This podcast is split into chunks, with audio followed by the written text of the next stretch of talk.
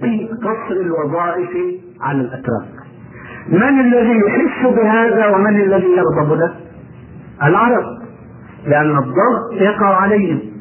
فيغضبون فيثورون فتتلقفهم الصليبية. لورنس. لورنس العرب. كما يسمونه في كتب التاريخ. الذي جاء هنا في الجزيرة وعاش وأتقن لغاتها حتى كأنه واحد من أهلها.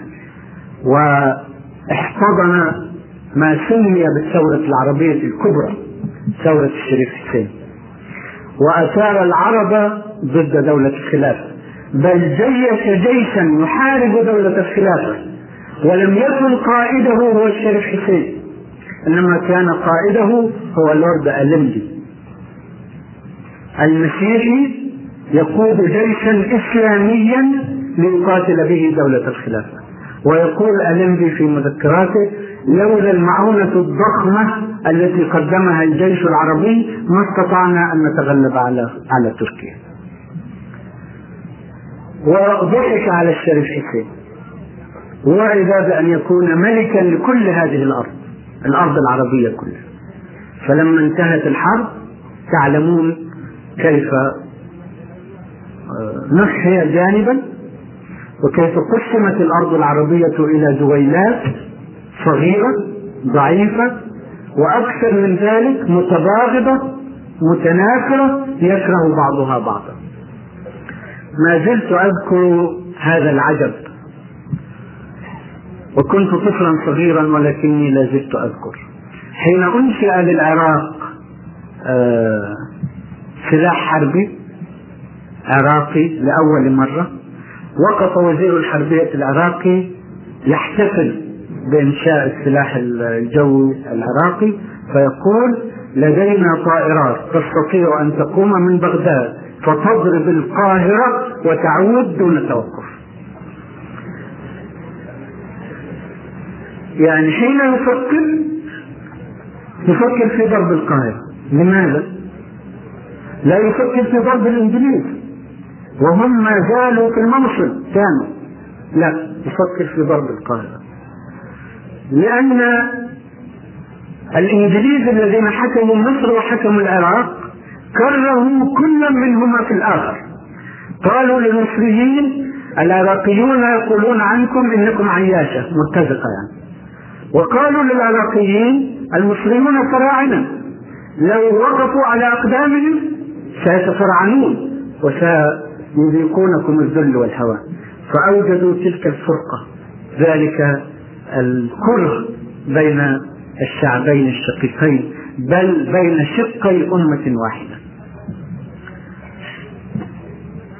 هذه الدويلات ما كانت تملك أن تقف أمام إسرائيل. سياسيا لا سلطان له. عسكريا لم تعد لها جيوش بل صارت جيوشها جيوش زينة واستعراض. تشتري سلاحها من من فرنسا وبريطانيا صديقتي اليهود وتشتري ذخيرتها. فإن تعطلت الذخيرة فقط يتوقف الجيش. وهذا الذي حدث في الهدنة عام 1948 كفت بريطانيا يدها عن تمويل الجيش المصري بالذخيرة فتوقف. واقتصاديات العالم العربي يشرف عليها اليهود من ناحية والشركات البريطانية والفرنسية من ناحية أخرى بقيت قوة الشباب وهي قوة خطيرة يخشى منها. فسلط على الشباب كل ألوان الانحلال التمييز الإفساد الخلقي. في السينما في المسرح في الإذاعة لم يكن التلفزيون قد اخترع بعد في الصحافة الصحافة العارية النكتة العارية الصورة العارية القصة العارية الفكرة العارية الشواطئ العارية كل أنواع الإفساد التي يملكها الشيطان سلطت على الشباب العربي لكي لا تخطر في باله فكرة واحدة جادة فلا يلتفت لقيام إسرائيل يوم تقوم. وظنوا أن مخططهم كما يقول التعبير العام المصري لا يخر الماء يعني محكم لدرجة أنه لا تقع منه نقطة ماء. وأعلنوا الدولة بعد خمسين عاما بالضبط من ذلك المؤتمر الذي قرر فيه هرتزل ضرورة إنشاء الدولة في خمسين عام. ولكن شيئا واحدا. لم يكن في بالهم لم يكن في تخطيطهم فزعوا منه حين رأوه. ذلك هو حفلة من المؤمنين حفلة من الفدائيين المسلمين. ذهبوا هناك ليموتوا. ذهبوا ليعطوا دماءهم وأرواحهم لله في سبيل الله. لتكون كلمة الله هي العليا لكي لا يستقر أعداء الله في الأرض. وحين عرك اليهود أولئك المجاهدين مرة أو مرتين صاروا حين يستمعون إلى صيحة الله أكبر ولله الحمد يفرون من مستعمراتهم. يتركون سلاحهم وذخيرتهم ومؤونتهم ليفروا بجلودهم. عندئذ تقرر على سبيل اليقين والقطع أنه لا يمكن أن تقوم إسرائيل إذا بقي في الأرض من يقول لا إله إلا الله كما يقول هؤلاء الذين يموتون في سبيل الله. وتقرر أنه لا بد من إبادة هذه الجماعة لكي تستقر إسرائيل. وكان ما تعلمونه أو قد لا تعلمونه اجتماع في مدينة كايد في منطقة القناة حضره رؤساء قوات الجيوش البريطانية في منطقة القناة وسفراء الدول الأجنبية وأرسلوا إنذارا إلى حكومة مصر بضرورة حل هذه الجماعة في الحال. وجاءت المذابح والافتلاءات التي لم تنتهي بعد إلى هذه اللحظة. وكلها لحساب أمن إسرائيل. هذا هو الكيد. أو هذا شيء من الكيد الذي يكيده الأعداء للإسلام. إنهم يتتبعون حركات البعث الإسلامي. يتتبعونها ليضربوها ضرب إبادة. ذلك أنهم يعرفون أن الخطر هنا الخطر في هذا الدين. الخطر في هذه الصحوة التي يصفوها المسلمون. خذوا كلمة من أفواههم. هم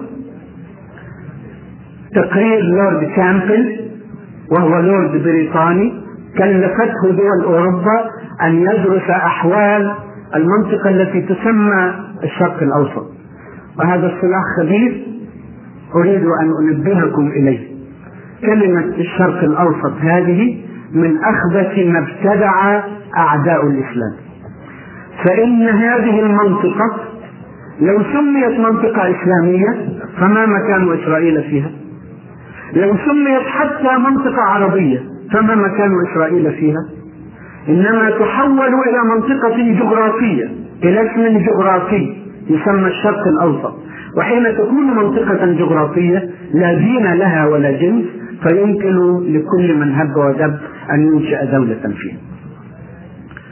كل حلول بكامبل أن يدرس الحال ويقدم تقريرا للدول الصليبية. وقدم تقريره في عام 1907 للميلاد مشهور باسم تقرير لورد كامبل قال فيه إن هناك أمة واحدة تعيش من المحيط إلى الخليج. مش عايز يقول الأمة الإسلامية هو اكتفى بس بالقطاع العربي من الأمة الإسلامية. هناك أمة واحدة تعيش من من المحيط إلى الخليج. دينها واحد ولسانها واحد وثقافتها واحدة وأرضها متصلة لا يفصل بينها شيء. وهذه المنطقة اليوم في أيدينا ولكن العملاق بدأ يتململ. العملاق طبعا هو الإسلام. مع أنه اختار المنطقة العربية فقط لكن العملاق فيها هو الإسلام. ولكن العملاق بدأ يتململ وهو في طريقه أن يصفو فكيف يكون حالنا غدا إذا صح هذا العملاق كيف نعيش؟ هذا كلام.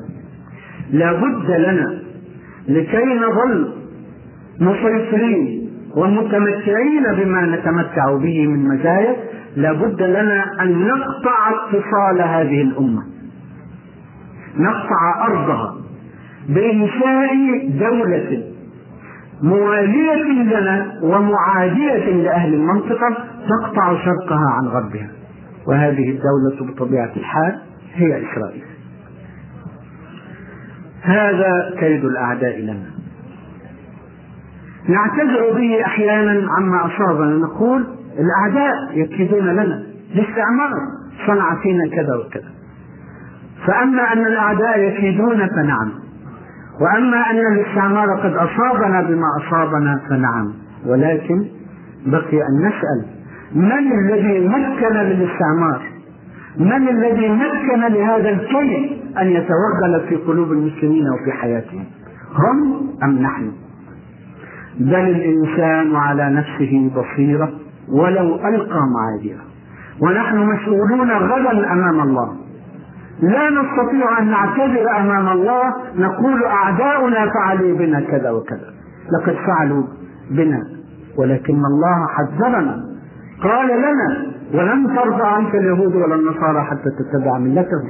وقال لنا ولا يزالون يقاتلونكم حتى يردوكم عن دينكم إن استطاعوا. ولكنه قال وأعدوا لهم ما استطعتم من قوة. فأين القوة التي اعددناها قال وإن تصبروا وتتقوا لا يضركم كيدهم شيئا. فأين الصبر الذي صبرناه على عقيدتنا؟ وأين التقوى التي اتقينا بها غضب الله؟ إن الكيد عظيم. وإن الجهل والجحود عظيم. أيهما أخطر على الإسلام؟ أنا أقول إن جهل أبناء المسلمين بالإسلام وجحودهم له هو الخطر الحقيقي لأنه هو الذي يمكن للأعداء من الكيد الذي يكيدون. وعلى أي حال فقد ذهبت الغاشية بإذن الله وبدأ المسلمون يستيقظون بدأ المسلمون يعرفون دينهم وبدأوا يتجهون إلى اتباعه. فنقول إذا لقد بدأ كيد الأعداء يتراجع إنه لن يتراجع في لحظة واحدة. ولكنه سيتراجع بإذن الله. سيتراجع متى؟ حين يعود المسلمون إلى الشرط وإن تصبروا وتتقوا. عندئذ لا يضركم كيدهم شيئا. يكيدون ولكن الكيد لا يؤثر. لأن الله تكفل بنصرة هذه الأمة. تكفل بتمكينها في الأرض. ولكنه اشترط عليها شرط وعد الله الذين آمنوا منكم وعملوا الصالحات لا يستخلفنهم في الأرض كما استخلف الذين من قبلهم وليمكنن لهم دينهم الذي ارتضى لهم وليبدلنهم من بعد خوفهم أمنا يعبدونني لا يشركون بي شيئا. هذا هو الشرط. والحمد لله أن بدأت هذه الأمة تفيق. أن بدأ شباب في كل مكان في العالم الإسلامي. يطلب الإسلام. يطلبه صافيا كما أنزل من كتاب الله وسنة رسوله ومن سيرة السلف الصالح. وبدأ شباب في كل مكان في الأرض. لا يكتفي بالإسلام أماني ولا يكتفي به كلمات إنما يريده واقعا مطبقا في واقع الحياة. بدأ شباب في كل العالم الإسلامي يرفضون كل منهج غير منهج الله يرفضون كل شريعة غير شريعة الله يقولون بحق وبيقين وبعلم وفهم لا إله إلا الله محمد رسول الله. هذا هو بشير المستقبل. هذا هو بشير النور الذي يشرق في وسط الظلام وإني ليملأني يقين يقين جازم بأن المستقبل لهذا الدين. وبأن الله ناصر دينه. ومنفذ أمره بإذن الله. ولكن علينا علينا واجبا لابد أن نقوم به. أن نحول الإسلام في نفوسنا وفي واقعنا إلى حقيقة واقعة وعندئذ يتحقق وعد الله ويتحقق نصر الله. ولا ينصرن الله من ينصره. إن الله لقوي عزيز. أما أولئك اليهود الذين يكيدون فقد قال رسول الله صلى الله عليه وسلم فيهم لا تقوم الساعة حتى تقاتل اليهود فتقتلوهم حتى يقول الحجر والشجر يا مسلم يا عبد الله ورائي يهودي فتعال فاقتل أو كما قال عليه الصلاة والسلام شكرا لكم ولإنصاتكم وأعتذر عن طول ما حبستكم في هذا المكان والسلام عليكم ورحمة الله وبركاته جزاكم الله خير نعم ها الخطب على محاضرة القيمة ونسأل الله تعالى أن ينفعنا بما سمعنا ويجعله حجة لنا لا حجة علينا. آه لقد الوقت بدا بنا الآن و أو نكتفي.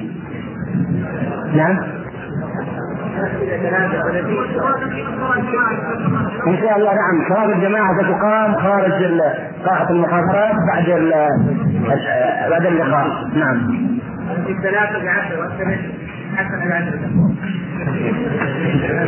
هذا للمحاضر والسامع إن شاء الله الذي ينتفع بما يسمع طيب أقرأ. محاضرة تقوم عن الإسلام بين جهل أبنائه وكيد أعدائه وإني أرى أن هاتين الفئتين سوف تلازمهما تلك الصفتان. فالأبناء يولدون كما ذكر الله لا يعلمون شيئا ومهمة الآباء والمجتمع والدولة تعليمهم. والأعداء يريدون النصر والتفوق ويسخرون كل قدراتهم ليتحقق لهم ذلك. وأهم عمل يقومون به هو الكيد وعلى المسلمين أن يتوقعوا ذلك ويعمل مجاهدون لإحباط الكيد ولن نتغلب على الجهل إلا بقيادة إلا بقيادة وتوجيه العلماء. ولن نتغلب على الكيد إلا بتوجيه الأذكياء فماذا عن علمائنا والمفكرين الذين يدركون أسباب تخلفنا ولا يعملون على إنقاذنا. في رأيي أنهم إنما تخاذلوا لسببين رئيسيين. اولا حاجتهم إلى الحكام الذين أصبح بيدهم امنهم ورزقهم. ثانيا تفككهم. فلو اجتمعوا على الحق لقهروا الباطل مهما قوي أهله. ولاصبحوا مرهوب الجانب ولصدق عليهم البيت تأبى الرماح إذا اجتمعنا تكسرا. يا حضرة الأستاذ اجتمعوا وكونوا من المفكرين قادة للمسلمين بدلا من الجهال والتابعين للشرق والغرب وبذلك ينتصر الإسلام وأبنائه. آه ابنكم عبد الرحمن البسام أشكر لابن نصيحته وتوجيهه ولكني أقول له إن الأمور ليست بالبساطة التي يتصورها أننا ندعو إلى اجتماع فيجتمع الناس وندعوهم إلى الاتفاق فيتفقوا وندعوهم إلى التخلي عن حياة الدنيا وذكر الله والآخرة فيتخلوا للحظتهم. النفوس لا تستقيم بهذه السبيل. وعيبنا في أنفسنا وما أبرئ نفسي. فالجهد الذي ينبغي أن يبذل جهد أطول من ذلك بكثير واكبر من ذلك بكثير ولكن الواجب لا يسقط عنا بحال من الأحوال. ينبغي أن نبذل الجهد والله آه، يوفق بإذن الله. ما هو المنهج المبسط لجلاء الجهل آه دائما زي العلوم نعمل كتاب مطول وبعدين مختصر. وبعدين الطلبة يقولوا لا ادينا ملخص.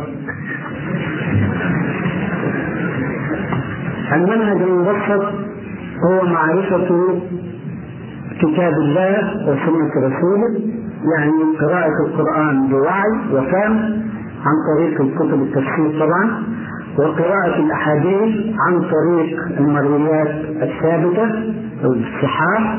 وشروح الشراح الذين شرحوا هذه الأحاديث ودراسة السيرة النبوية لأننا نقول إن قائدنا وأسوتنا هو رسول الله صلى الله عليه وسلم فلا بد أن نتعلم السيرة النبوية ودراسة سيرة السلف الصالح الذين تحقق الإسلام على يديهم في أكمل صورة تطبيقية في تاريخ الإسلام.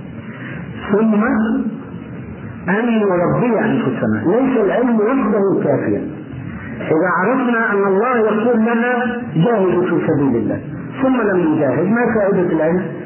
إذا عرفنا أن الله يقول لنا أقيموا شريعتي في الأرض ثم لم نقمها ما فائدة العلم؟